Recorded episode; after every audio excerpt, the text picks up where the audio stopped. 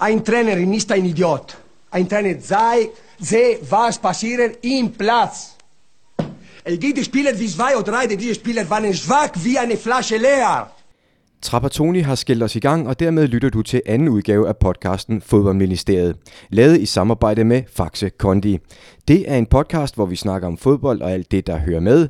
Emnerne, kampene, spillerne og ligaerne, vi diskuterer, kan og vil ændre sig fra uge til uge. Til gengæld vil vi altid gøre det ud fra egne erfaringer, holdninger og viden. Med hjælp fra alle jer, der lytter med. Jeg hedder Christian Voldny. Over for mig sidder producerstuer, og så mangler vi kun lige at sige hej til min faste marker i Fodboldministeriet. Det er dig, Lars Jacobsen. Hej med dig. Hej så. Hvordan er din uge gået siden øh, sidste mandag? Jamen, den er gået, øh, den er gået rigtig godt. Øh, jeg har ikke øh, haft nogen opgaver for Discovery her øh, de sidste øh, par dage, fordi der er jo landskampsbreak, og det er ikke en del af min pakke. Så øh, jeg har fri. Hvad laver du så? Så hygger jeg mig. jeg er i gang med at... Vi har købt et hus, som trænger til en, en, en kærlig hånd. Jeg har heldigvis nogen til at gøre det for mig, men øh, man er jo nødt til lige at have et vågent øje med det. Så det har jeg brugt en del tid på. Så har jeg været... Øh, så har jeg været til landskamp i går, og øh, ja, hygget mig. Slappet af. Er du, øh, er du handy? Nej. Jamen, jeg lovede jo, at vi ville komme til, til, at komme til at lære dig lidt bedre at kende i, det her, i de her programmer her, så, så ved vi det. Omkring det der med landskamp, jeg så dig også i går. Lige pludselig stod du nede på banen og fik blomster, og der blev klappet, og det var sådan din officielle afsked som landsholds Lars. Ja, det må vi sige. Så nu skal vi have fundet på et andet navn. Nej, ved du, det, vi fik faktisk ind på Twitter, øh, Stue og jeg, en øh, besked i går aftes, da, da det ligesom blev officielt at komme i fjernsyn, at nu var du stoppet på landsholdet. Og så var der en, der skrev, at så kan du ikke hedde landsholds Lars mere. Nej. Og Stue og jeg, vi voterede øh, med det samme, øh, lynjury, og fandt ud af, det synes vi i hvert fald er fair, at så længe der ikke er en, kommet en anden Lars på landsholdet, der når flere end 81 landskampe, så kan du faktisk godt beholde titlen som landsholds Lars. Okay. Jamen, så gør vi det. Er det, er det korrekt? Jo, jo, jo, jo, fuldstændig. Så, øh, Og det kommer jo ikke til at ske de næste 50 år, for der er jo ikke nogen, der bliver døbt Lars mere. Og der ligger ikke lige nogen øh, Larser, unge Larser og lurer. Gør der det? nej, du har valgt det, du har timet det godt. Tak til dine forældre. det, det kalder man ikke børn mere, vel? Så. Ja, ja. Men øh, vi skal øh, igennem nogle faste elementer i dag, øh, herunder også landsholdslagskvisten, hvor der ligger en øh, udligning og venter på mig i dag. Øh, jeg kom skævt fra start i, i sidste uge. Øh, og så skal vi have nogle spørgsmål fra jer, der lytter med. Men først så skal vi faktisk have sendt vores første ramme kondivand afsted nogensinde øh, herinde fra Fodboldministeriet. Øh, over 150 af jer retweetede i sidste uge Fodboldministeriets debut på Twitter. Vi lovede at give en ramme kondivand fra vores sponsor Faxe Kondi til en af jer. Og øh, sådan noget, det har vi en, øh, en god mand til. Det er, det er naturligvis dig, producer Sture. Du er den mest retfærdige Ja. i det her selskab. Så, så jeg bad dig om at løse den opgave. Hvordan er det gået? Jamen, øh, vi har fundet en, en lytter ved navn øh, Michael Madsen, som øh, havde retweetet. Øh, det var en, øh, en fantastisk randomizer på, øh, på nettet, jeg fandt, som, øh, som synes at det var Michael, der skulle vinde. Så du uddelegerede opgaven til... Ja, det kan man sige. Altså, det, det, resultatet tæller, selvfølgelig. Og Mm. tillykke til, til er det Michael Madsen. Ja. Øh, Men jeg vil også indrømme, at jeg, jeg er egentlig lidt skuffet over, jeg havde regnet lidt med, at det ville være sådan noget med AGF-trøjer og lodtrækning med en masse papir og sådan noget. Jeg ved ikke. Ja, ja, men det var egentlig også planen, men så, ja, altså, det der med at, øh, jeg har en datter, som, som har to sæt AGF-tøj, og hun har haft det på én gang, og det var da jeg lukkede med en is. Begge to på en gang. Nej, nej, nej. Øh, det ene. Og Så- det ville hun det- kun, fordi hun fik is. Og der var ikke en is i weekenden. Der var engang en opgave der for fremtiden, kan jeg godt høre. For, Ja, det er, for det, det er op ad bakke. Nå, piger de ved, hvad de vil. Sådan er det. Men Michael Madsen har vundet den første Ram Faxe Kondi, øhm, som Faxe Kondi har lovet at sende ud på vores vegne, når vi øh, belønner nogle af jer derude, fordi I har budt ind. Hvad siger du, Lars? Øhm, du, er det, randomizer, er det sådan, vi gør for fremtiden, når vi skal trække lod, eller hvordan? Jamen, altså hvis det er en fair lodtrækning, synes jeg, det er fint. Og Stue har travlt, så øhm, hvis det er det mest opfindsomme, han kan, kan hoste op med, så må det være sådan jo.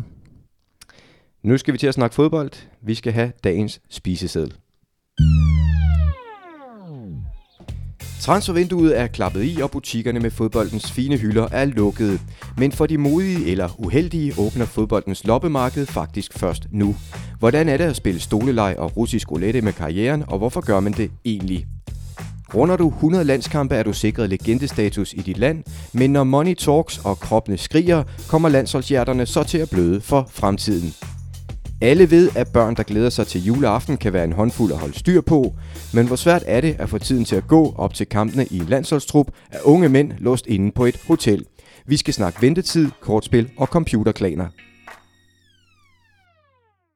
Referees are afraid to give decisions for Chelsea. Why? Because when they give, there is always a question mark from you. There is always a question. There is always a critic. So we are always punished. Transfervinduet klappet i øh, natten til torsdag, Lars. Øhm, og det er jo naturen, der går sin gang i, i fodboldens verden, når det her sker. Øhm, I et transfervindue, der kan spillerne handles, købes, sælges ind og ud af kontrakter. Øh, det er få måneder om året, hvor man har mulighed for det. Øhm, hvad synes du egentlig om, om de her perioder? De er forfærdelige som fodboldspillere. Jeg tror også, øhm, undskyld, øh, jeg tror også at klubejere, trænere, er rigtig, rigtig lette, når, når vinduet klapper i. Øhm, det er jo som spiller, der er det jo sådan altid lidt, øh, så sidder man og lurer lidt, hvis man ikke selv skal skifte klub, kommer der nu nogen ind, øh, som kan nappe pladsen for mig og, og, og så videre. Så det er sådan en, øh, det er en mærkelig periode, og, og det er egentlig bare en lettelse, når, når det her vindue det bare klapper i. Men du siger forfærdeligt. Altså, det er alligevel lidt ord, der overrasker mig, at du, du vælger det. Jamen det er det jo, for jeg har jo selv oplevet, at øh, dengang jeg råd til Blackburn, øh, hvor jeg blev, blev hentet fra, fra Everton, fordi de manglede en højre bak, og øh, blev hentet derop, og så kunne jeg se på en af de sidste dage i transfervinduet, der hentede man lige pludselig øh, Michel Salgado ned fra Real Madrid. Øh, bevares, han var ikke den spiller, han havde været, men øh, jeg er godt klar over, når man hentede sådan en mand, så, øh, så var det nok ikke, fordi han skulle, øh, skulle træne med andenholdet, vel? Så, øhm, så det var jo ikke så fedt. Så vidste jeg jo godt, at, at, at selvom jeg startede med at spille, jeg tror de første 10 kampe, så var det bare et spørgsmål om tid, inden at, øh, at han ville blive bragt. Og øh, så kan man jo se lidt frem til en sæson, hvor man ikke kommer til at spille særlig meget. Der er, øh, der er nogle spillere, som, øh, som ender med at gå ud af et transfervindue på det, der hedder en fri transfer. Altså hvor det i virkeligheden for dem handler om at komme ud af deres kontrakt, inden vinduet lukker, fordi så står de jo frit til at kunne finde en klub, efter vinduet er lukket. Øhm, den situation har du også været i, det, det kan vi lige vende tilbage til, men først og fremmest vil jeg gerne høre dig, hvorfor er der nogle spillere, der, der simpelthen spekulerer i, i den her situation? Fordi der er både fordele og ulemper at gå ud. Ja, det er der. Altså fordelen, den er jo sådan rimelig åbenlys, at du, du har mulighed for at blive hentet efter vinduet kan blive lukket, og det, øhm, det er der jo ikke så mange spillere, der kan. Øhm, ulempen det er, at øh, klubberne er godt klar over, at der står en desperat spiller og, og skal et eller andet sted hen. Så, så det jeg i hvert fald har oplevet på egen krop, det er, at det ikke er nogen fordel. Øhm, fordi at øh, klubberne lukrerer helt vildt meget på det her. Og øh, så er der også det der med, at øh, hvorfor er han øh, hvorfor er han blevet løst af sin kontrakt, og hvorfor er der ikke nogen, der har taget ham endnu? Øh, det er sådan lidt det der med, at du, du går ned ad gaden, og der er to restauranter, og du kigger ind på dem. Den ene, der sidder der ikke nogen og den anden den er propfyldt, så, vælger, så vælger man som regel den, der er propfyldt, ikke? fordi at, øh, det virker lidt, lidt, mistænk, lidt mistænkeligt med den, der ikke har nogen øh, gæster. Og det er lidt det samme med spillerne. Øhm, så så øh, hvad jeg selv har oplevet, der har der absolut ikke været nogen fordel for mig. Øh, tværtimod, øh, at de gange, jeg har oplevet at få de dårligste kontrakter, øh, og øh, har gået og ventet rigtig, rigtig, rigtig længe. Men det er vel også et personlighedsspørgsmål, for der er jo nogen, der, der næsten søger den her situation. Der er nogen, der, der, der, der spekulerer i den af spillerne. Ja, jeg skal heller ikke øh, gøre mig klog på, øh, hvilke kontrakter de får ud af det. Øhm, jeg kan kun sige for, for mig selv, at det er i hvert fald ikke noget, der har... Øh, for det første så er det vildt ubehageligt, fordi man, man, man ved ikke, hvornår man kommer i gang igen, og man, man render og holder sig i gang i en eller anden klub, hvis man har fået lov til det. Øh, eller så får man løbet nogle ture og det ene og det andet. Men man ved jo i princippet ikke, hvorhen havner du øh, i verden, og hvornår sker det. Og alene den, den usikkerhed, den er ikke rar at rende rundt med. Er det sådan, at for hver dag, der går, hvor man er uden klub og på fri transfer, så en eller anden sted falder man i værdi. Ja, det, det, det, det er min påstand. Det er det. Altså, øhm, som jeg sagde før, altså det, det, det, det, det, der er mange forskellige parametre, der gør det bare mega svært, men, men, men klubberne de er jo godt klar over, at der, der står en spiller, som, øh, som vil gøre alt, hvad han kan for at få sig et job og komme i gang, og øh, det er bare en dårlig forhandlingssituation. Hvordan, øh, du sagde, altså du har jo selv erfaring med det, du var en periode, hvor, hvor du stod uden klub, og hvor jeg kan huske, at, at, at Morten Olsen tog dig med på landsholdet alligevel, og det var der faktisk debat om dengang, om, om han gjorde det for at gøre dig en tjeneste, eller om det var fordi, du, han mente, du stadig ville være den bedste til, til opgaven. Øh, og, og jeg kan huske, du, altså, du synes jo heller ikke, det var sjovt at snakke om. Det kan jeg huske, at, at øh, det var ikke den situation, som du foretræk og, og skulle forholde dig til. Hvordan håndterer man det selv som spiller, når, når man står der, og folk bliver ved med at spørge, hvad skal der ske? Nå, jamen, altså, det er jo reelt nok, at der blev stillet spørgsmålstegn, for jeg, jeg kan huske, at vi skulle spille en, øh, det var en, en, en, en, øh, en træningskamp mod Spanien i parken, og jeg tror faktisk, vi var kommet helt hen i september måned, øh, sådan lidt aller nu, og øh, jeg havde ikke nogen klub, øh, og så er det klart, at, at, at, at, at, at man, man, er, man er op til diskussion. Jeg havde spillet i flere år på, på den højre bak øh, for landsholdet, og, øh, men havde ikke nogen fast klub, så det er jo klart, at, øh, at folk stiller spørgsmålstegn, og det er reelt nok. Øhm, men det er selvfølgelig ikke så fedt at skal bruge hele sin sin opladning op til en landskamp på at diskutere de her ting her med medierne, fordi at man kan jo ikke selv lave om på det. Man kan bare sørge for at holde sig i så god form som muligt. Det havde jeg heldigvis gjort, jeg var i fin form, men det er klart, det hele sidder ikke lige i skabet, når man ikke har, har spillet kampe øh, op til.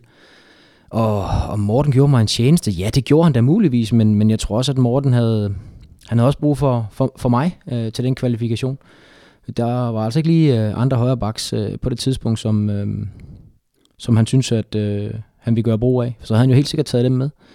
Så, øh, så det, det, det går begge veje, kan man sige. Øh, men, men, men jeg så det i hvert fald også lidt som en, øh, en at give mig en mulighed for at vise mig frem i en, øh, i en stor landskamp, trods alt mod, mod en god modstander i, i Spanien. Så jeg skulle bruge den her kamp her til at, ligesom at sælge mig selv.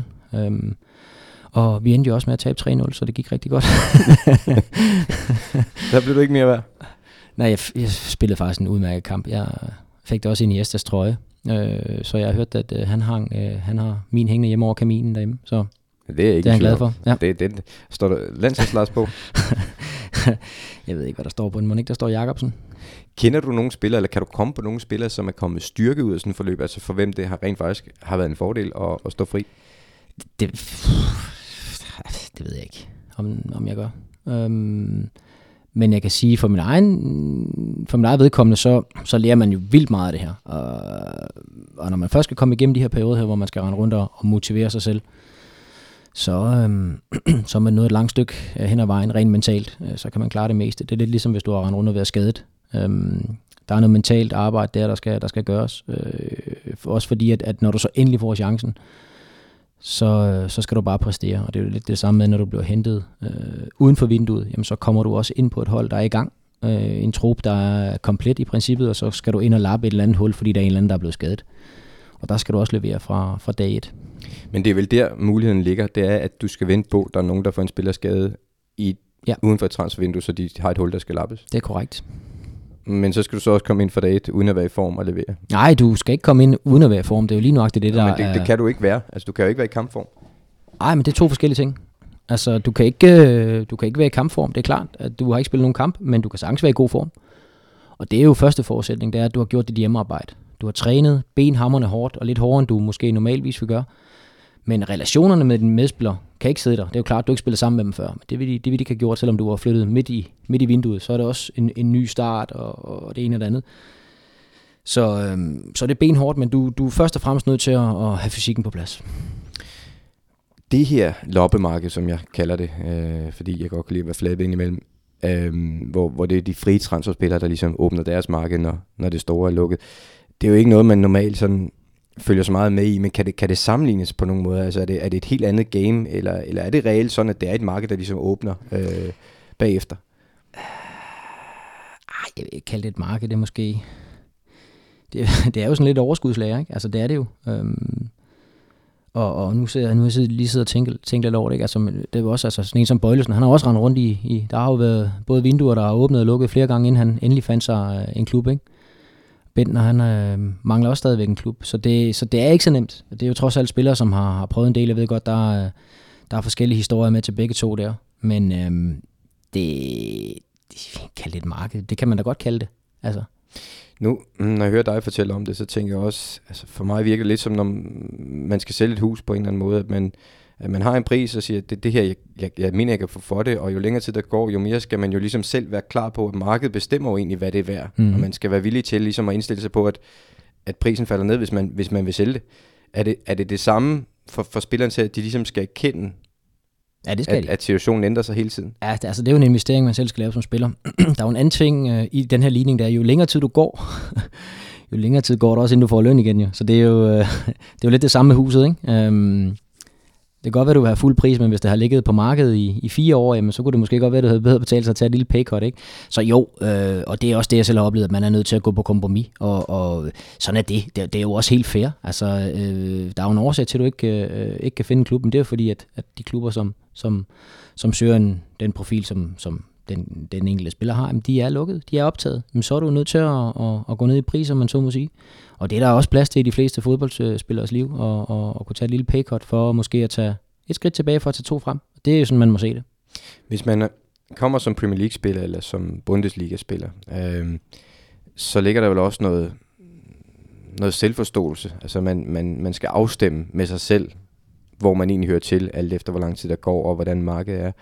Øh, hvor stor en del af, hvor svært er det, tror du, for, for rigtig mange fodboldspillere, som måske har en, en stor selvtillid, fordi den er nødvendig? Jeg tror, det, det, jeg tror, det betyder meget.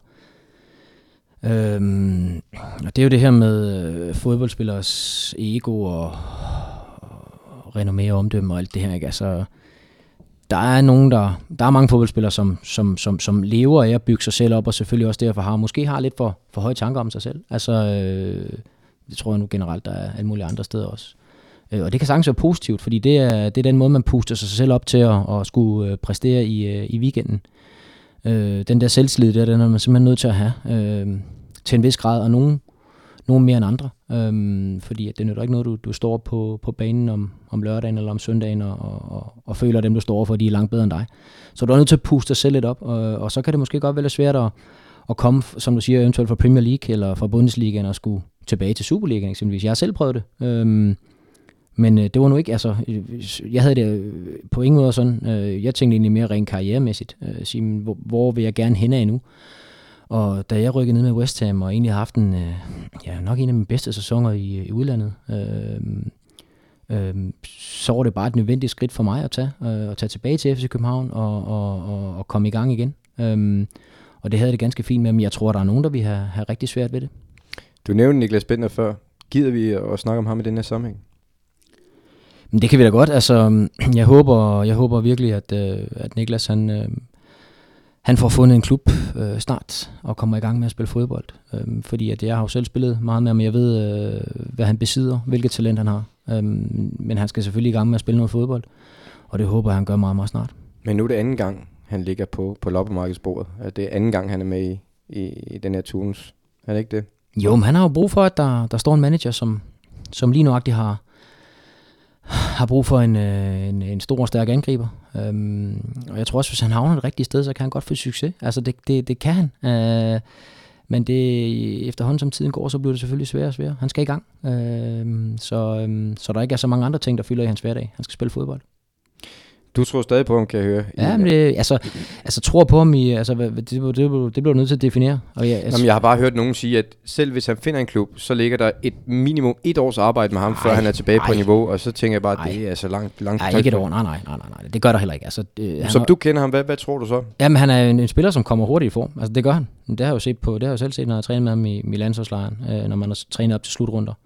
Altså, han kommer super hurtigt i form, så du skal ikke bruge et år på, og, og, og altså, nej, nej. Altså, giv ham et par måneder, så skal han, øh, så skal han nok være der. Sture, hvad tænker du om det her? Om hvad? Jamen om det her med, med de frie transfer og loppemarkedet øh, for, for de spillere, der ikke lige er med på karusellen. Jamen, det kan da ikke være særlig sjovt. Altså, øh, det, det er da en, øh, en, en usikker situation, som du også Mm. beskriver, Lars. Men, øh, men altså, hvis man som Bentner har nogle helt bestemte kriterier, så ender man jo der. Altså, Men det, vi ved jo ikke, hvilke kriterier han har. Altså, så så det, det, det er lidt unfair, synes jeg, at, at sige, om det er, fordi han er for, for kredsen. Det ved vi ikke. Men jeg vil give dig ret i, Sture, at øh, det er et vanvittigt pres at være under. Det er lidt ligesom, øh, og, og man ikke rigtig ved, om man har til huslejen den første. Altså, det, det er sådan lidt den, det, man kan sammenligne det med, tror jeg. Øh, man er, man er, man er over, helt overdrevet presset. Jeg tænker også nu, han er i København. Niklas Bentner, at at han, alle steder han går, må han jo møde nogen, der spørger til det der. Ja, men det, ja, altså, selvfølgelig hænger det ham langt ud af halsen. Selvfølgelig gør det det, fordi det, overalt, hvor han kommer der, der blev han, øh, blev han spurgt, Nå, skal du ikke snart øh, spille fodbold igen? Og det er jo, der er jo ikke noget, han heller ved, end at finde, øh, finde en rigtig klub. Apropos langt ud af halsen. Jeg tabte Lars Jacobsen-quizzen i sidste uge. Landsholds, Landsholds Lars-quizzen. Det skal der gøres noget ved nu. Stue, er det det rigtige tidspunkt? Jeg synes, det er et rigtig godt tidspunkt. Og få afregnet fra sidste uge, fordi jeg har ikke fået nogen faxekonto endnu. Har du ikke fået en faxekonto? Nej, det har jeg ikke. Og så har den stået og blevet varm i en uges tid nu. Det kan jeg lige så godt sige. Hvad, hvad med dig, Sture? Har du fået noget? Må du lige op og vende. Jeg har faktisk heller ikke, jeg har faktisk ikke drukket noget siden sidste uge. Nu stopper I. Jamen, så må Jeg vi hellere hurtigt få en faktisk konti afgjort nu, så vi kan komme ned på din væskebalance på plads. Du, Ja, hvis du ikke har drukket en uge, puh, ja, det har Ja. været en lang uge. Det har det. Ja. Er du, øh, Lars, er du også i humør nu til... Øh... Ja, jamen, kom, øh, kom med det. Jamen, så gør vi klar til Landsholds Lars Jacobsen-quizzen.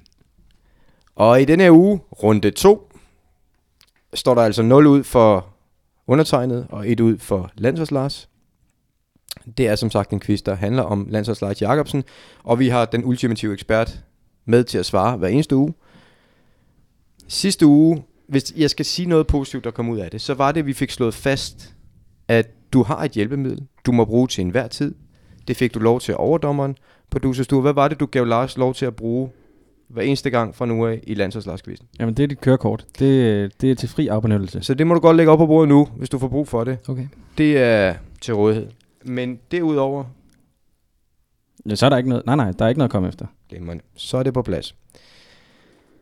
Er du, øh, er du Ja. rustet? Er du klar? Ja. Godt. Så prøver vi. Landsholds Lars har spillet 81 A-landskampe for det danske landshold. Det betyder, at han har passeret fire milepæle. Debuten, 25 kampe, 50 kampe og 75 kampe for Danmark.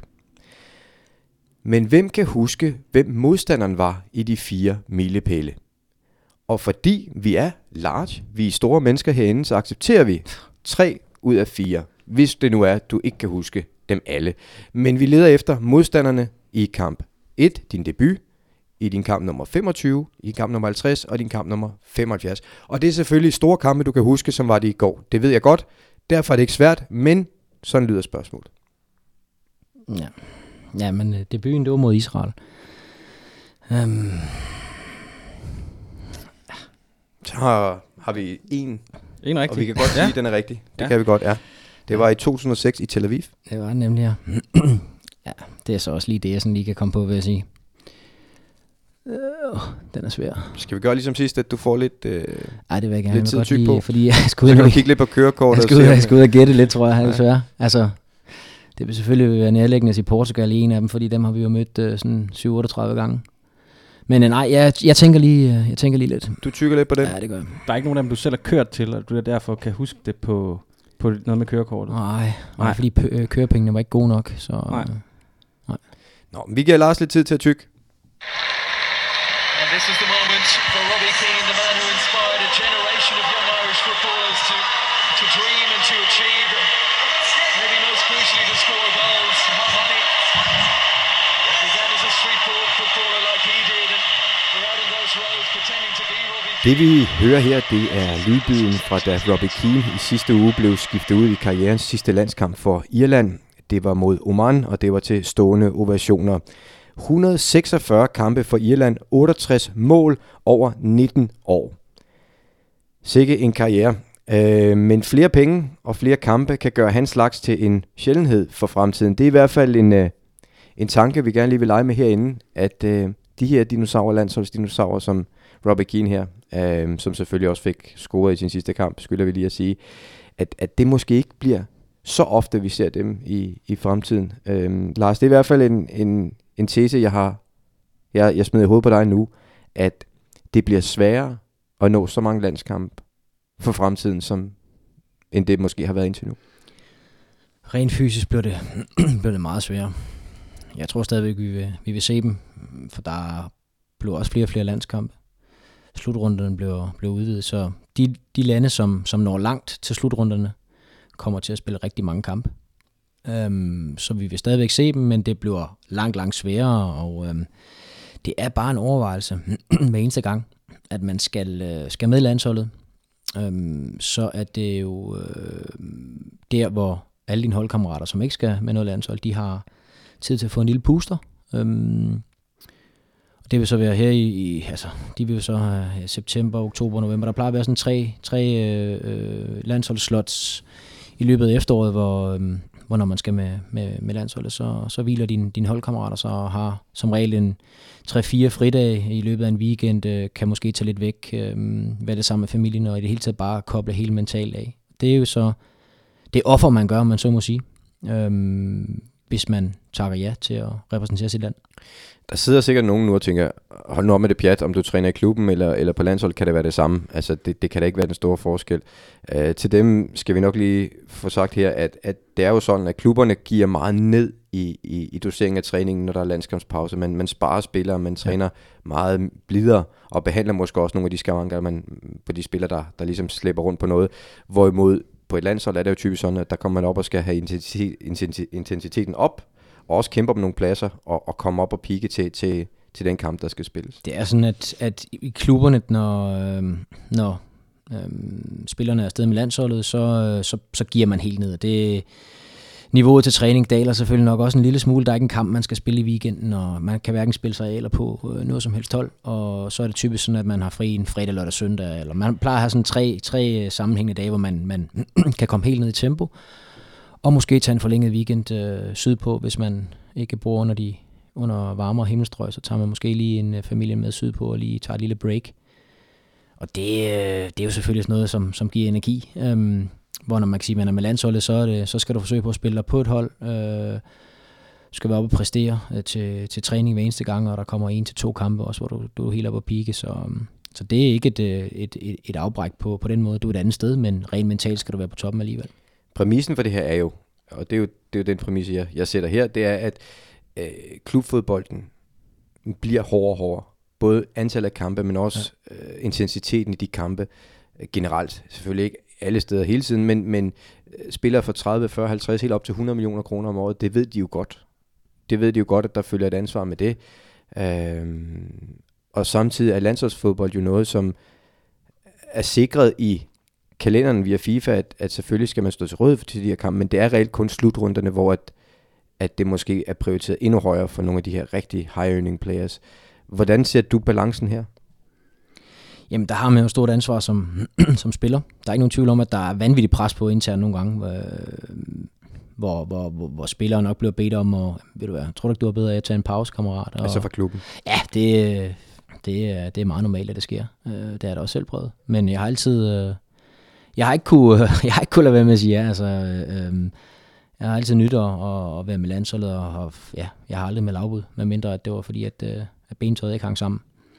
Øh, men jeg kan sagtens sætte mig ind i nogen, der, der er presset. Der, der, der kan sagtens være stort pres fra din manager øh, om at og, og, og melde et afbud, øh, hvis han har set nogle, nogle tegn i det spil om, at nu har du måske brug for en lille break. Var det så måske ikke bedre, at du lige tog det i opløbet, eller du render rundt med nogle småskavanker og skal måske reelt spille en landskamp på, øh, ja, det kan være en sprøjte eller, eller på medicin for at kunne, kunne gennemføre, ikke? og så får han så en spiller tilbage, som er endnu mere skadet, end han sendte afsted, så selvfølgelig er der meget pres øh, internt den vej også.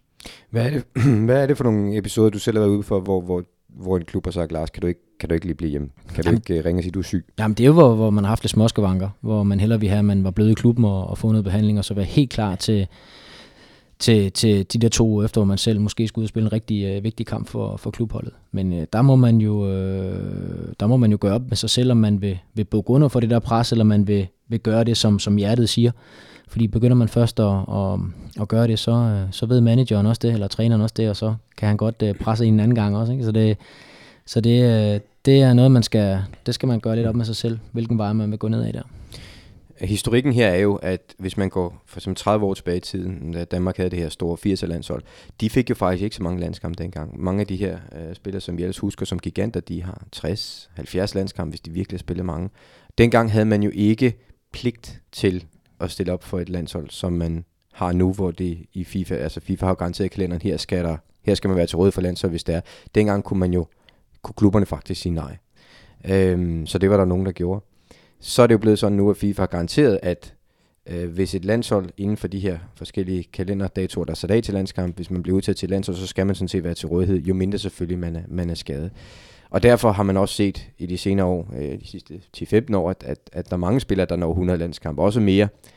Men vi sidder her og har sådan lidt en fornemmelse af, at det kan godt være for fremtiden, sådan som klubfodbolden udvikler sig, at, at der vil komme flere fornuftsafbud til kampe, der måske ikke er sindssygt vigtige for landsholdet. Eller, eller hvad? Ja, det kan da godt være. Det, ja, jeg tror, jeg tror, jeg tror teorien er, er korrekt. Det tror jeg. Men øh, sådan, det jeg sådan har oplevet i hvert fald, når øh, man har været samlet med det danske landshold, det er, at, at næsten alle vil gerne deltage og vil hellere møde op, og måske være lidt tvivlsom, og så øh, få at vide af landsholdslægen, at det går ikke, vi er nødt til at sende dig hjem igen, end at, end at tage afbuddet op front og sige, at nu, øh, øh, nu pleaser jeg lidt min, øh, min manager. Så, øh, men, men jeg tror, du har ret i, når du kommer ud i, i nogle af de store ligaer, øh, som spiller meget Champions League øh, og så videre, jamen så, så er presset øh, koloenormt, og, og, og der, der vil man opleve det her. Men jeg synes bare stadigvæk, når du ser mange af de helt store spillere, øh, tager Zlatan, øh, Messi og Ronaldo og de her drenge her, de spiller altså hver gang. Det gør de også for, for deres land. Og det er jo, øh, det er jo sådan noget, der, øh, der ligesom måske afkræfter din teori en lille smule, ikke? Jeg sidder også og tænker på, når man, når man hører om de her... Nu har vi begge to arbejdet i, i fodboldklubber, også tæt på der, hvor, hvor beslutningen blev taget. Og, og der er jo nogle fornufts... Ikke ægteskaber, men, men fornuftsbeslutninger, hvor en klub tager en dialog med en landstræner og bliver enige om en eller anden form for forlig, mm. øh, som offentligheden aldrig hører om i forhold til hver enkelt spiller. Enten at øh, måske skal ham ikke udtages den her gang. Øh, vi, vi siger, at han er småskadet, og landstræneren så accepterer det. Eller også, at vi sender ham op, men han skal kun spille en halvleg. Eller, altså alle de her øh, ting, der jo virkelig kommer det her i møde, men som kræver en god dialog mellem en klub og en, en landstræner. Jamen, der er jo, skal også huske på, at der er mange af de her landskampe, som er øh, venskabskampe, eller testkampe, som man kalder det. Og, og der er der selvfølgelig en tæt dialog med, med, med, med klubtræner og landstræner, og hvis det er decideret ufornuftigt at tage en, øh, en spiller med, øh, og risikere, at han bliver skadet, så har landstræneren selvfølgelig heller ikke nogen interesse i det, fordi så kan det være, at han ikke kan bruge ham i den næste kvalkamp. Så det er jo, der er jo selvfølgelig et tæt samarbejde der, og der er der selvfølgelig nogle gange, at de bliver enige om, at øh, det er måske bedre, at X spiller står over den her gang, for at han så kan vende, vende stærkere tilbage. Så, så, så sådan er det jo. Det er jo, det er jo lidt give and take. Øh, men der er, jo et, altså, der er jo en tæt dialog mellem landstræner og klubtræner. Det skal man ikke være, være i tvivl om. Hvad, har du nogensinde selv? Altså nu, nu så jeg jo i forhold til det, du sagde før, med at, at øh, de fleste på danske land, så vil jo gerne stille op. Det er de klare indtryk. Uh, Josef Poulsen var jo faktisk ret klar i mailet, da han en uge før OL eller sådan noget med afbud, uh, og siger, at det er hans egen beslutning, fordi han reelt set frygter, at han vil, hans konkurrencesituation i, i Leipzig bliver, bliver, bliver sværere for ham, hvis han tager til OL, fordi de vil rykke op, og nu var konkurrencen mm. hård og sådan noget. Altså, der har han jo prioriteret sit job og sin plads der, frem for den oplevelse, et, et OL. Ja, jeg tror også, der har været noget tryk internt. Altså, jeg kan ikke forestille mig anden, at øh, han er blevet prikket på skulderen og blevet bedt om at melde afbud. Det er jeg ret overbevist om. Jeg tror gerne, at han vil med til det her OL her. Selvfølgelig kunne han godt se, at der var en fare i, at, øh, at øh, det kunne ske, men vi skal lige huske på, at hans kollega, angrebskollega dernede i, i, i Leipzig, han tog altså med det tyske OL-hold. Så øhm, jeg tror, han må have følt sig mere sikker på sin plads. Ja, men der er selvfølgelig også, altså det er en tysk klub, ikke? og det, det er det tyske landshold, og, og de har måske ikke så høje tanker om, om det danske landshold på samme måde. Vel? Øhm, så jeg er slet ikke i tvivl om, at han er blevet, øh, blevet presset øh, ekstremt internt for, øh, til at melde afbud her. Jeg håber, vi vil få mange flere af landsholdslegender, der når op på, i hvert fald som Robbie Keane her, nået op på 146 landskampe. Øhm, lad os få nogle flere af dem, selvom at vi sidder her og, og bliver enige om, at det godt kan gå en anden vej. Øhm, men ting, vi kan blive enige om, det er også, at øh, vi godt vil svare på spørgsmål fra, øh, fra jer, der sidder derude. Øhm, I kan spørge os om hvad som helst. I kan spørge Lars om noget. I kan spørge mig om noget. I kan spørge os begge to om noget. Øhm, I dag har vi... Øh, ja, vi skal lige starte med at takke for... Jeg får spørgsmål, ja, ja. det skal vi. Øhm, Sture, du sidder og kigger på nogle af dem, dem der kommer på Twitter. Jeg sidder og prøver at kigge på dem, der kommer på mail, og der har faktisk været nogle begge steder.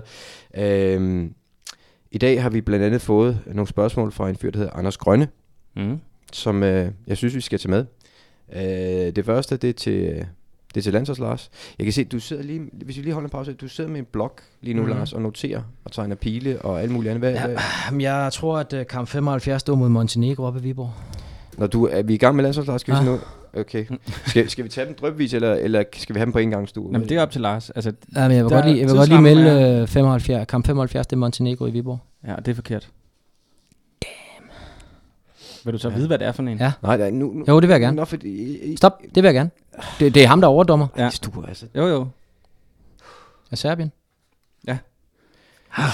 Nå, men så har du en fejl og en rigtig. Så skal du ramme de to. Du har mange kamp 25 og kamp 50. Nu har vi slået fast, debuten Israel, Tel Aviv 2006. Kamp 75 var Jamen, så tager Serbien i jeg København. kamp 50, øh, det var Australien. Ja, det var god nok. en og hiver hvad er den, mand? Ja, du er da sindssyg. Ja. Så er der en matchbold på den sidste. Wow, du... Kamp 25. Ja, den er sgu heller ikke nem.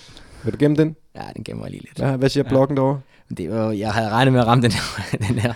Ej, det vil du misse 75. Det er alligevel ikke så lang tid siden. Ej, det, ej, det, no shit. Men altså, Serbien var kamp 75 i København 2015. Så har du ramt kamp 50. Det var faktisk Australien i København 2012. Din debut var Israel Tel Aviv 2006. Ja, altså, jeg er så nødt til at... Og jeg, jeg vil godt lige have lov til at stille et spørgsmål med den der Serbien der. Altså, det er ikke mig, der har nu, udformet det, quizzen. hver eneste uge ja. ender vi i den her situation, Ja, men Lars mener, at DBU tager fejl. Ja, vi er Ja, nødt- det, er jo, det er jo det, vi ender med Nej. hver uge. Men hvis vi nu tæller lidt tilbage, så, øhm, så tror jeg altså, at øh, I, tager, I tager fejl. Nå, det må vi jo vende med DBU. skal vi... Øh, skal vi tage et spørgsmål fra øh, Anders Grønne? Ja. Og så øh, vender vi tilbage til det her. Ja. Og hvis du vil have den helt op i højesteret og til kasse, så gør vi det omkring landsholdslagskvisten. Yes. Men øh, spørgsmål fra Anders Grønne til dig, Lars. Hvordan håndterer man spillere, der ikke vil acceptere omklædningsrummets hierarki? De får bank. Gør de det? Nej, men altså, det kommer an på, hvad det er jo. Altså, øhm, jeg vil sige generelt, så er hierarkiet i, øh, i et omklædningsrum blevet fladere og fladere. Øh, fra dengang jeg startede i tidernes morgen nede i OB, der, øh, der, fik man altså, der fik man altså pryl, hvis man ikke øh, opførte sig ordentligt. Eller hvis man ikke øh, hentede kejler og pussede støvler og så videre. der var det, det var meget stramt. Der var sådan, man kunne, kunne være halv bange for at komme til træning nogle gange.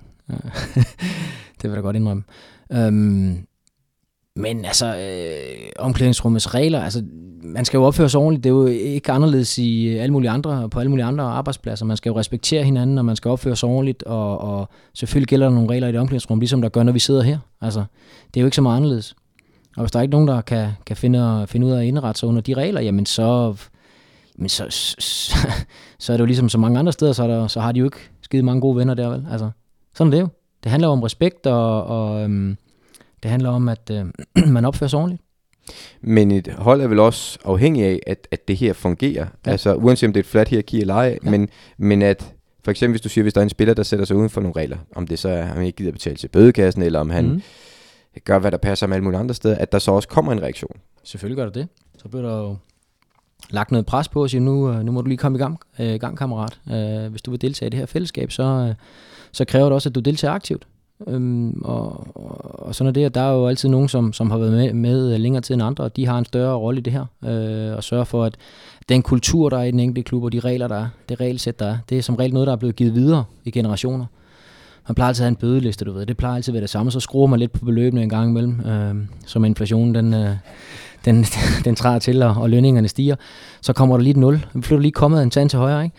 Øhm, men det er de samme ting jo, ikke? Øh, som, som, som, som går igen og igen, og det er det, fodbold lever af. Det er jo historie, det er, det er jo den lige, de der historier, der bliver genfortalt, ikke? Og, og dengang han gjorde det og det, ikke? Altså, så, så, så det er vigtigt, at man ligesom, mm, den der ånd, den kører, den kører videre. Og det er, det er jo de lidt mere rutinerede gutter, der skal, der skal stå for den del af det.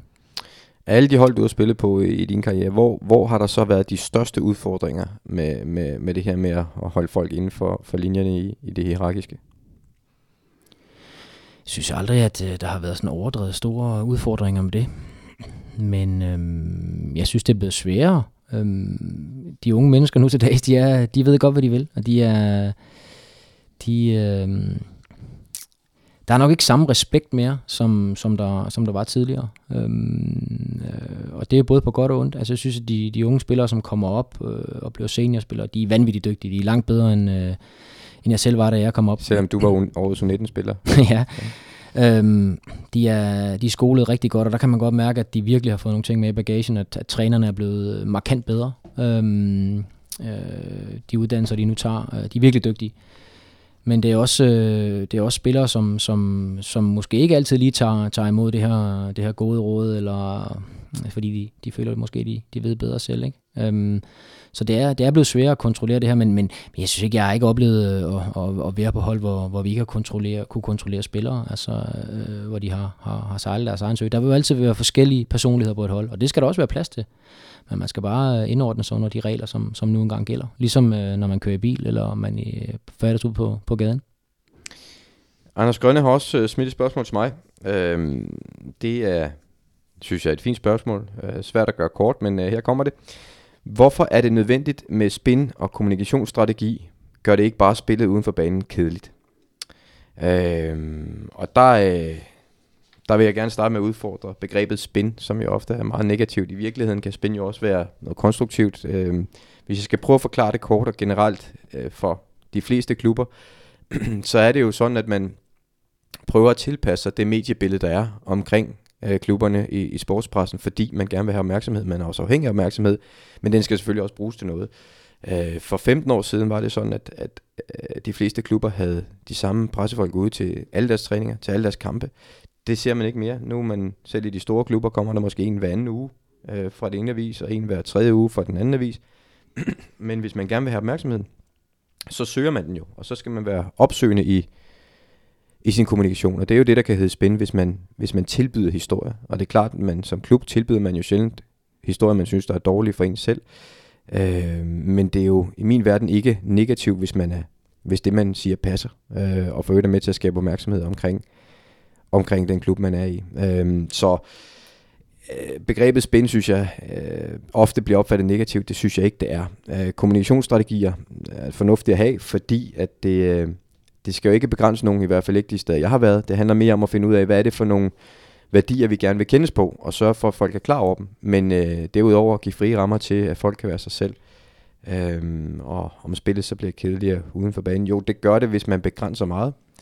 Men øh, jeg vil sige, de gavtyve, som jeg har været i nærheden af, i de klubber, jeg har arbejdet i, dem, dem håber jeg ikke, jeg har. Jeg har været med til at begrænse i hvert fald. Jeg husker ikke hverken Nikolaj Jørgensen, eller Andreas Cornelius, eller Mikkel Beckmann, eller Nikolaj Stockholm eller Lars Jakobsen, Landsers Lars, som værende kedelig. Øh, var jeg, jeg ved ikke, var jeg streng ved det dengang, Lars? Synes du det? Var jeg hård? Nej, jeg gjorde, hvad det passer mig alligevel. Lige præcis. Nej, nej, men igen, det er jo det der med, med sund fornuft. Altså, det, det er jo det, det drejer sig om. Det handler bare om ikke at blive ligegyldig i koppen. Hvis jeg skal svare helt sådan kort ind til benet, så handler det bare om, at man skal sikre sig, at man ikke bliver ligegyldig. Og, øh, Hvis man vil gå op i det, der er jo også nogen, der bevidst gerne vil være ligegyldige, fordi de ikke gider bruge tid på det. Og det, Ja. sådan er det jo. det er sjældent dem, som har en kommunikationsstrategi, øh, vil jeg lige sige. Det er så Men- strategien jo. Ja, strategien er vi har endnu. Men uh, Anders Grønne, gode spørgsmål, tak for det. Uh, vi kyler, eller Faxe Kondi, som jo er programmets uh, partner her, uh, kyler en, uh, en ramme kondivand efter dig, uh, når vi lige har fået fat i din adresse. Vi skriver til dig, du hører fra os. Uh, han har også et sidste spørgsmål til os begge to, som vi ligesom er her, fordi det kan vi overstå ret hurtigt. Hvem af jer to er den bedste til FIFA? Og der vil jeg spørge dig, Lars, har du nogensinde spillet FIFA? Ja, det er meget, meget lidt, så det er du nok. Nå, men du har spillet. Det er sådan noget, du ved, man lige har råd ind på et rum, øh, når man har med Jamen, så er du bedre end mig. Jeg har aldrig spillet. Min, øh, øh, jeg har prøvet at hjælpe min, øh, min øh, 6-årige søn med at forklare, hvordan man skal gøre det. Så er du langt, øh, bedre, så er du langt foran mig. Jamen, så er jeg åbenbart bedst, men jeg er, Så mega, svaret er Landsers Lars. jeg er dårlig. Ja, ja, men øh, dårligere er stadig bedre end, end en, der er endnu dårligere. Ja. Så øh, så kom vi igennem det. Øh, Anders Grønne får som sagt en Ram Kondi-vand. Øh, sådan en kan du også vinde. Øh, det bedste spørgsmål vinder en... Øh, ja, siger det igen. En Ram Kondi-vand fra Faxe Kondi, øh, som er sponsor her på programmet. Øh, den kan I så dele med gutterne eller tøserne i jeres øh, lokale omklædningsrum. Øh, hvis, hvis man vil stille os et spørgsmål, øh, så kan man skrive til os via Twitter. Ja. Sture, hvordan er det, man gør det? Jamen, der finder man os øh, enten øh, under vores øh, handle, fodboldpodcast, øh, eller så skriver man øh, bare fodboldministeriet, så kan det være, at vi dukker frem alligevel, fordi at, øh, nu er der trods alt nogle følgere, så, øh, så det har Twitter fundet ud af, at vi eksisterer. Stærkt. Mm. Hvad, øh, sådan noget med et hashtag, det skal man også have, har jeg hørt. Ja, Hvad har vi? det er jo lyt til Lars. Lyt til Lars. Og der har jeg faktisk jeg har bemærket noget, og det er, at øh, og jeg skal ikke sige, om det er nogle falske profiler, men jeg kan bare konstatere, at det program her, hvor Lars er en stor del af det, der er rigtig mange damer, der liker de ting, der bliver lagt op. og de, altså, de der profiler ser lidt mistænksomme ud, og jeg ved ikke, om det er nogen, altså, om det er nogen, Lars har betalt for, øh, skal like tingene, eller om det bare er helt naturlig tiltrækningskraft. Der, vil- der vil jeg sige, der, nu skal jeg, jeg bryder mig ikke om at rose Lars meget, fordi han er dårlig til at håndtere det. Det er faktisk rigtig nok. Jeg er rigtig, rigtig skidt til at modtage ros. Men hvis jeg skal gøre, altså det du siger, hvis, hvis jeg skal finde nogen form for troværdighed i det, så er det, for, forleden var vi ude at løbe en tur, Lars og jeg. Det har vi gjort én gang. Ja. Og, øh, Nu siger du løb. Ja, Okay. ja, vi susede afsted. Og øh, i den her park, hvor vi løb, så passerer der en, en, en, øh, en, en, en dame, der passerer os. Og hun vinker meget venligt. Mm. Altså naturligt venligt. Og så, så der kan jeg sige Lars, at der får Lars lidt selvtid, ikke? Så viser det sig bare, desværre for ham, at det er jo min gamle klassekammerat, Mette. Så hun vinkede faktisk til mig. Og det er du sikker på, Ja, ja, ja. at det var dig, hun Ja, vinkede ja, til? det var det, det var det. Det ved Lars også godt. Ja, det var ham, hun vinkede Okay. til. Men, men jeg troede ikke, det var mig, hun vinkede til. Det, det er bare, hvad han siger, vil jeg så sige. Men, øh, Nå, det var hyggeligt. Uh, hvis man vil skrive spørgsmål, så kan man gøre det derinde, som Ja. du lige har fortalt. du. Eller også så kan man skrive til os på mail, uh, som hedder fodboldministeriet snabelag mediano.nu. Og ved du, hvem der har gjort det? Fordi der, det spørgsmål tager vi også med. Han får ikke nogen ramfaxekonti, det har han også fået at vide. Og det gør han ikke, fordi at vi ikke leverer til udlandet. Vi har faktisk fået en mail fra udlandet. Vi har en lytter i udlandet. Uh, han hedder Bo Svensson. Og det er der selvfølgelig mange, der kan gå rundt og hedde. det er der. Men vurderet ud fra hans spørgsmål, så tror jeg, at det er din gamle holdkammerat, der anfører fra FC København, der nu uh, træner i Mainz. Kan det ikke passe? Er han ikke det?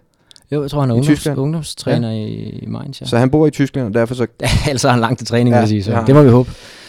Men han har stillet et spørgsmål, og det kunne jeg simpelthen ikke stå for, fordi jeg tænker, der må ligge en god historie i det her, Lars. Ja, det kan være mange grimme ting, det der. Bo Svensson spørger, hvad er din mening om Janne Sarinens cykelshorts? Og Janne Sarinen, kan jeg huske, var en finde, der spillede i FC København for mange år siden. Øh, som åbenbart har haft nogle cykelshorts. Ja. Jamen, jeg tror godt, at jeg ved, hvad, hvad det er, Bo han, øh, han hentyder til. Er det noget, vi skal have med her? ja, jeg ved ikke rigtigt. Altså, så- må folk jo slukke, hvis det er. Den er sådan lidt... Øh, ja, er det en af de øh, gode? Ja, det ved jeg ikke, om den er god. Altså, for mig var den ikke så god. Øhm, det var egentlig, vi var... vi var i Gorica, eller Gorica, eller hvad det hedder. Ja, den tror jeg, mange øh, Ja. fodboldfans skal huske. Den Og kamp jeg dernede. mener faktisk, vi vinder 2-1 øh, dernede. Og, øh, men der sker faktisk det, at øh, jeg får øh, enten for meget cayennepeber, eller også så har jeg fået øh, det samme, som sønderjyske spillerne fik i Prag. Samme kok, der åbenbart er på, på det her hotel hernede. Og øh, vi har så vundet 2-1, og dagen efter skal vi udløbe af. Og øh, Øh, Preben, vores tøjmand, han har lagt vores tøj pænt frem foran vores rum, og vi kommer ud, bum, øh, sådan lidt halvtrætte, vi skal ud og løbe af der. Og så vi løber over på stadion det er sådan en kilometer eller to, så løber vi derover og laver en udstrækning, og um, jeg kan godt mærke, at jeg, jeg har dårlig mave, altså. Um, og øh, vi sidder så og strækker ud derover, og øh, jeg forsøger at, at, at liste, ja, som man siger, en lille, lille vind afsted. Um, men det var bare en af de der dage, hvor øh, der kom anden vind øh, med, og... Øh, og det, du ved, man kender jo godt det der, man kan jo godt mærke, at okay, der er i hvert fald en chance for, at øh, der er sket et eller andet her. Og jeg øh, trækker lige ud øh, i mine øh, shorts, og kan så konstatere, at øh, der var anden luft. Øh, der var lidt millionbøf i, i trussen, som man siger.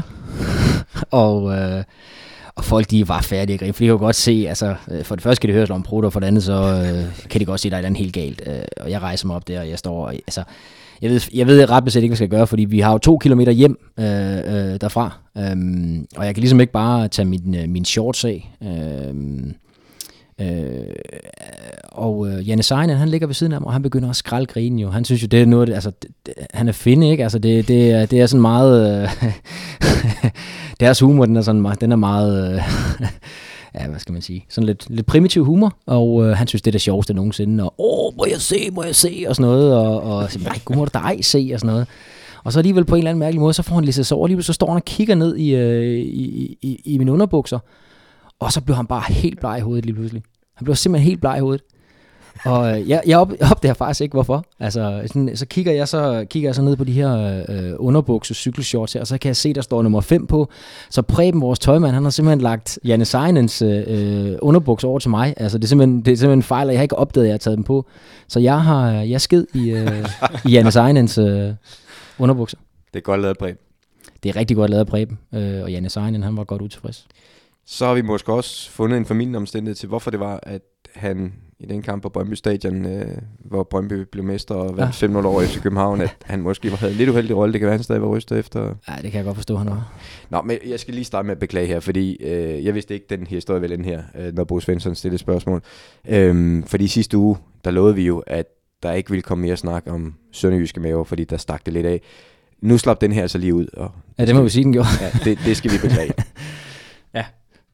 If it happens, it happens. If it don't, it don't. Try and get other stories. And as for your little program on the telly where you're counting down, uh, just go and get a job in it, get a life. However many days and however many hours left to this stupid, pathetic window that forces people to have to do things is just not very good, is it? Som I kan høre, kan vi godt lide at spille lydklip fra fodboldens legender eller kulthelte og pussy eksistenser. Uh, her var det tidligere manager Ian Holloway, der var lidt uh, træt af det, vi snakkede om før. Øh, det her med et transvindue, det vil han gerne have lukket. Der er en helt på linje med dig, Lars.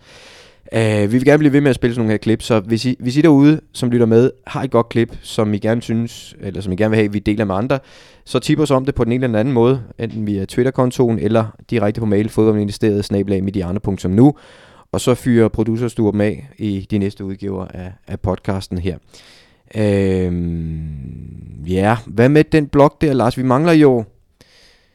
Quizzen, den lever stadig. Mm. Du har to ud af tre. Du skal op på tre ud af fire for at vinde. Jeg synes også, det er Vi uretfærdigt mangler kamp placeret, nummer, altså. øh, det er nummer 25, vi, øh, Ja. vi mangler her, er det ikke det? Jo, det er det. Er vi nået dertil, hvor vi skal have et bud, eller... Kan jeg vente til næste uge? Og det, Men jeg vil faktisk gerne komme på banen med en enkelt ledetråd. Jeg har set, der er et... Ja. Øh, Er den på hans en, kørekort? Nej, Nå, så må den Men- væk. Nu skal du stoppe, Volle. Men, men der er det, at jeg lægger mærke til øh, årstallene. Debuten, Ja. 2006. Ja. Øh, hvad hedder det? 50. Ja. Det var i 2012. Ja. Og 75 var i 2015. Så der går sådan Der, går, der er tre år imellem. Ja. Ja, du har været så, du, meget så, stabil. så, så, nu har du fået et årstal. Så du er matematisk student også? Det er jeg faktisk ikke. Det vil du lige have klemt ind. Men årstal, det var det, der Ja. han brugte kørekortet til sidst. Ja. Skal vi have et skud? Så vi skal hen i kvalen frem til VM. Kamp nummer 25. Og der var... Der var Portugal med. Der Portugal med. Der bliver brugt meget hjernekapacitet på den der er bare et eller andet, der siger mig Ungarn. Jeg ved ikke hvorfor. Altså... øh, Nu prøver han at kigge på os, som om, at, at vi Ja, ja, ja, gider hjælpe det, ham. det, det hjælper Ja. ikke. Det hjælper ikke noget. Nej. Fuldstændig Prøv lige se øjnene. Øh, Det er ikke super god podcast, når man det er det er ikke god radio. Nej, det er det ikke. Det er dårligt. Men det er ikke radio, det er podcast. Øhm, jamen, øh, jamen jeg, tror, jeg tror faktisk, jeg siger Ungarn.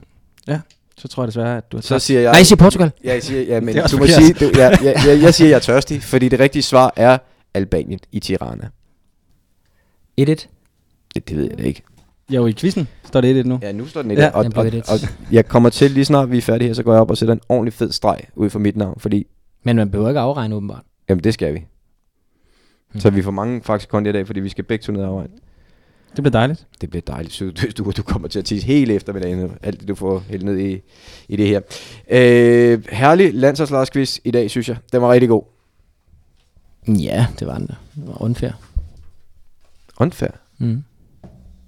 Ej, det ved jeg nu. Altså, du fik jo faktisk lidt... Jamen, ja, nu går jeg lige hjem og tjekker op på det der uh, Serbien-værk der. Det synes jeg, du skal gøre. Mm.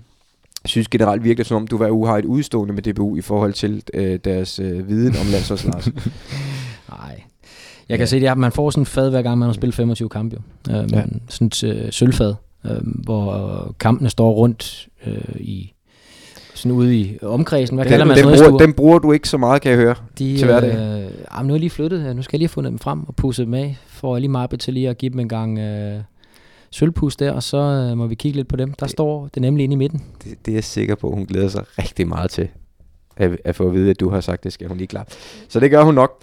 Øhm, det sidste, vi skal røre ved i, i denne her omgang, Lars, nu hvor det er et, en eller anden form for, for landskampstema, vi er ude i her, det er de her landsholdsuger, som holdene øh, bliver samlet i, der er ofte to kampe. Nu i det her tilfælde har der været en venskabskamp, og så har der været en kvalkamp. Det er lang tid at være samlet omkring et, en, øh, en trup. Øh, er der... Øh, altså, hvad, hvad får man egentlig tiden til at gå med? Lige i det her tilfælde, der har de kun med samlet øhm, en uges tid, ikke? og det er jo ikke, det er jo ikke alverden. Altså, det er jo langt mere udfordrende, når man øh, samler op til slutrunder, der er du samlet i to måneder. Ikke? Så, øhm, så det, øh, der er en masse tid, der skal, der skal slås ihjel, og, og øh, hvis man er vant til at have både familie og børn og det ene og det andet, så, øh, så kommer man jo helt ned i tempo her og skal sørge for at træne en gang øh, i løbet af en dag som regel. Øh, være klar til det. Ellers så kan man jo øh, gøre, hvad man vil. Øh, man skal møde op til nogle, nogle måltider, og så er det det. Øh, så, så der gælder det om at, at finde ud af, finde ud af hvad man vil. Jeg vil sige, udfordringen den var langt større dengang, der ikke var øh, bærbare computer og telefoner. Og den øh, generation er jeg jo også en del af. Men, øh, ellers, og, pod- og podcast. Ja, lige nuagtigt. Men ellers så, øh, så er det jo stadigvæk, øh, der er nogen, der spiller lidt kort. Øh, plejer der altid at være en, en kortklub, ikke? Øh, måske endda to. Der er altid nogen, der har noget Playstation med, og sidder og høvler noget, noget FIFA øh, på det.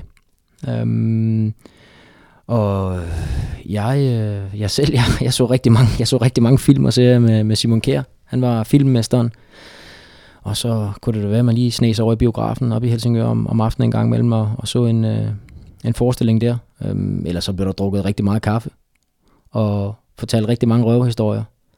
Og så er der også mange, der lige udnytter tiden til at, at tage et møde med deres øh, bankmand, eller der kommer noget familie forbi og får en, øh, en gang frokost. Det må man eller, godt, man må godt have... Ja, det må man gerne, ja. Det er klart, at man vil ikke have, have dem rendende hele tiden, men øh, der, er, der er tid til de her ting her, hvor man øh, lige kan få sagt hej til, til venner og bekendte, der lige kommer forbi. Jeg kan huske, at øh, dengang, land, nu bor landsholdet jo marinløst i Helsingør. Tidligere boede de på Marina i Vedbæk. Yep. Øh, og jeg kan huske, hver gang jeg kom forbi, om det var morgen, frokost eller aften, så sad Martin Jørgensen og Thomas Helve og spillede kort i receptionen. Samme sted med yes. lige ind til hele, helt alene med et par kopper kaffe Ja. lige til venstre. Ja. Altid. Et par kander kaffe, ikke? Ja. Ja. Jamen, det er Øh, rigtigt. Altså, det gjorde de jo. Øhm, og, øh, og Thomas og. Martin, de, øh, de spillede, øh, jeg mener, de spillede casino, øh, hvis jeg ikke tager meget fejl. Og øh, de nåede at være på, på landsholdet sådan, jeg ved ikke, 15-20 år sammen, nu er det vel at blive til. Og de spillede det her hver eneste gang, øh, fra morgen til aften. Og øhm, de er jo, de kan jo begge to skrælle en appelsin i lommen, ikke? Så, øhm, så, så det endte med, at da, da regnskabet det blev gjort op øh, der i, øh, hvornår var det Thomas han stoppede? Det var i 2008 eller sådan noget, tror jeg det var.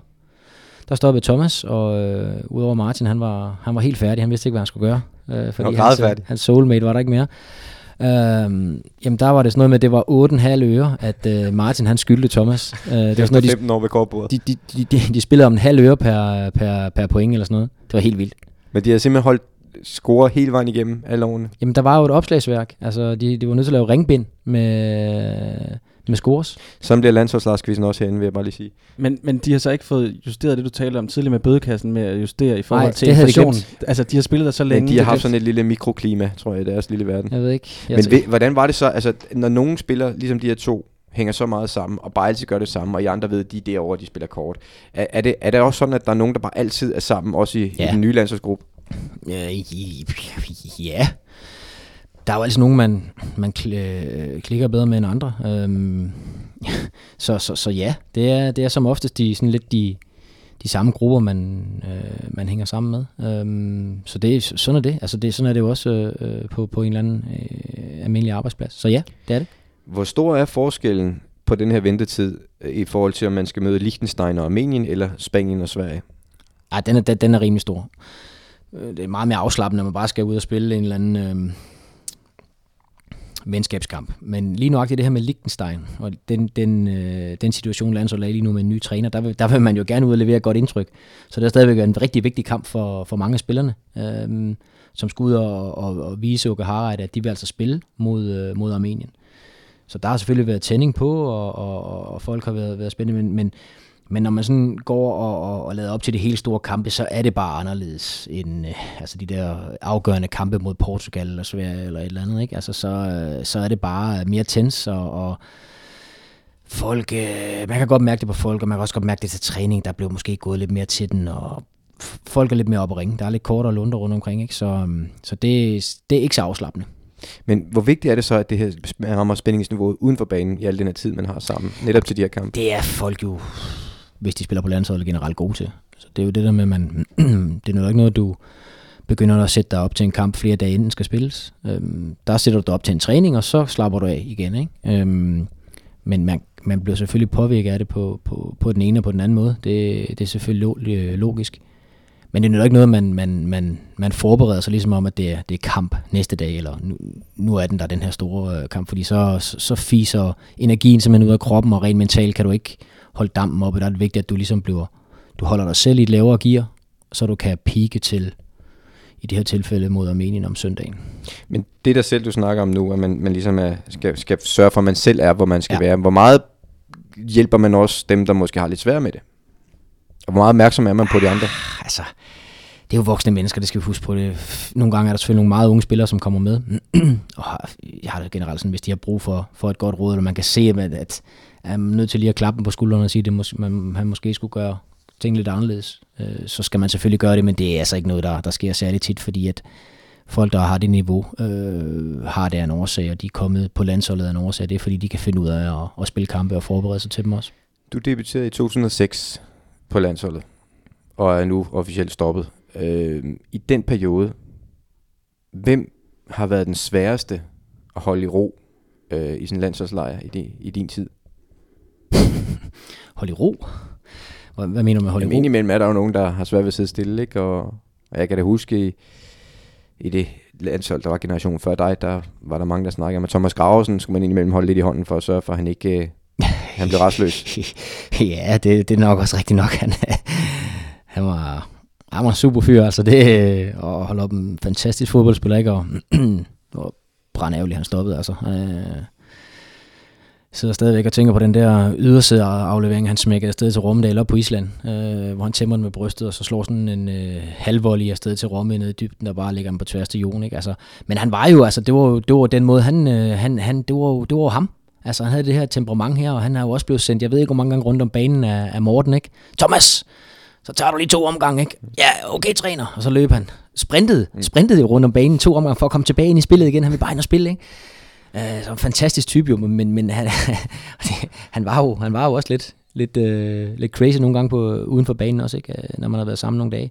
Men det, sådan er det da. Altså, vi, vi har jo også selv, altså, der var der, jeg en gang Leon Andreasen, vi prøvede på at banke Simon Kjær, ikke? Lige pludselig øh, sad og kedede os inde på et eller andet værelse, og kunne ikke finde ud af, hvad vi skulle lave, så prøvede vi på at banke Simon Kjær, men det kunne vi ikke. To mand. Og Leon, han er altså rimelig stærk. Mm. Det kunne vi ikke. Men vi prøvede. Men han kastede os bare øh, væk, som var vi øh, tændstikmænd. Så øh, det hjalp ikke, og så sad vi og grinede lidt af det. Så der sker jo selvfølgelig nogle, nogle åndssvage ting. Ikke? Så, så ligger der sådan tre, Det- ja, i hvert fald mig, der var for gammel til at lave den slags. Det lyder lidt som, da jeg var på koloni med min 8. klasse Ja. i, i folkeskolen. Ja. der sker, der, der bliver lavet lidt, øh, lidt, lidt pranks en gang imellem, som er, er nede på et øh, niveau, som er, er meget, meget lavt.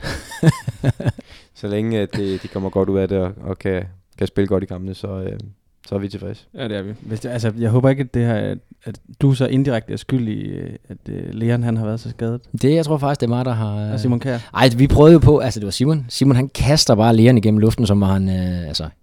Jeg var klog nok til at give lidt op. Simon er en stor dreng. Jeg vidste godt, at jeg ikke skulle, og jeg skulle ikke... Du, du, du lokkede faktisk ja, Leon jeg, jeg, til- jeg lukkede faktisk læren til at, at gå ombord på ham, men, øh, men han er sgu stærk, Simon. Vi, øh, vi er faktisk nået dertil, hvor øh, vi skal til at, at sige farvel øh, for den anden udgave af, af Fodboldministeriet. Vi skal lige huske øh, at sige til alle sammen, at fra nu af kan man kun høre, streame, downloade øh, podcasten her på vores egen iTunes-kanal. Er det ikke sådan, det er? Jo, Sture? jo, lige præcis. Øhm, og øhm, også på SoundCloud. Det vil sige, at man skal søge under Fodboldministeriet og abonnere på Fodboldministeriet, hvis man vil, hvis man vil det her. Vi er ikke længere så heldige, at vi hver uge også kommer på Medianos øh, kanal. Nej. Heldigvis. Øh, for dem, at de ikke får for mange øh, i deres spamfilter for os. Øh, så find os selv, øh, abonner hos os øh, i Fodboldministeriet. Øh, og så har jeg også hørt fra dig, Sture, at det er lidt vigtigt, at folk også indimellem gider at give en anmeldelse i iTunes. Er det rigtigt? Det vil vi være meget glade for, ja. Kun hvis de er gode, jo. Vil vi kun have de gode, eller vil vi bare gerne anmelde sig? Hvordan er det? Og vi vil rigtig gerne have de gode. Og de, og Jeg de, tror, de er lidt ligeglade med, hvad vi kan have, hvis jeg skal være helt og de, er knap så gode, der, der står mailen åben 24-7. Men, men vi vil faktisk også gerne selvfølgelig have, hvis der er nogen, der synes, Selvfølgelig. at de har nogle gode idéer til, hvordan det Ja, her kan blive bedre, så helt tager vi klart, gerne imod dem. Men hvordan, hvorfor er det, at det er vigtigt, at, at, at man anmelder noget ind i iTunes? Jamen, det kan iTunes godt lide. Og vi, altså, det er godt, når iTunes godt kan lide en. Så Hvorfor? bliver alting nemmere. Okay. De kan i hvert fald godt lide, når jeg betaler for nogle sange derinde, skulle jeg hilse at sige. Ja, Præcis. Så- Så, bliver ved med det. Bliv ved med det, Lars. Ja. Og blive ved med at lave en anmeldelse hos os, hvis I får lyst til det. Øhm, I kan også finde os på Twitter, som vi har nævnt mange gange. Der hedder vi øh, Fodboldpodcast eller Fodboldministeriet, alt efter hvordan man søger. Øhm, smid nogle forslag til lydbider ind, fodboldinterviews og ikke mindst spørgsmål. Det kan I også gøre på mail, fodboldministeriet-mediano.nu. Og så kan vi komme af med nogle kasser kondivand for vores partner hos Faxi Kondi, der er med til at præsentere den her podcast. Mange tak for jeres tid og opmærksomhed denne her gang. Vi høres ved i næste uge. Det var en kamp på højt niveau. Jeg synes, at det var to meget velspillende hold, og, og der var vel også chancer til mere end det ene mål. Kan man stikke en finger i jorden allerede på det her tidspunkt i turneringen, og så sige, øh, hvor bærer det hen af for de her to hold? Nej, men man kan stikke det alle mulige andre steder hen, og der tror jeg ikke, nogen af os to har brug for den.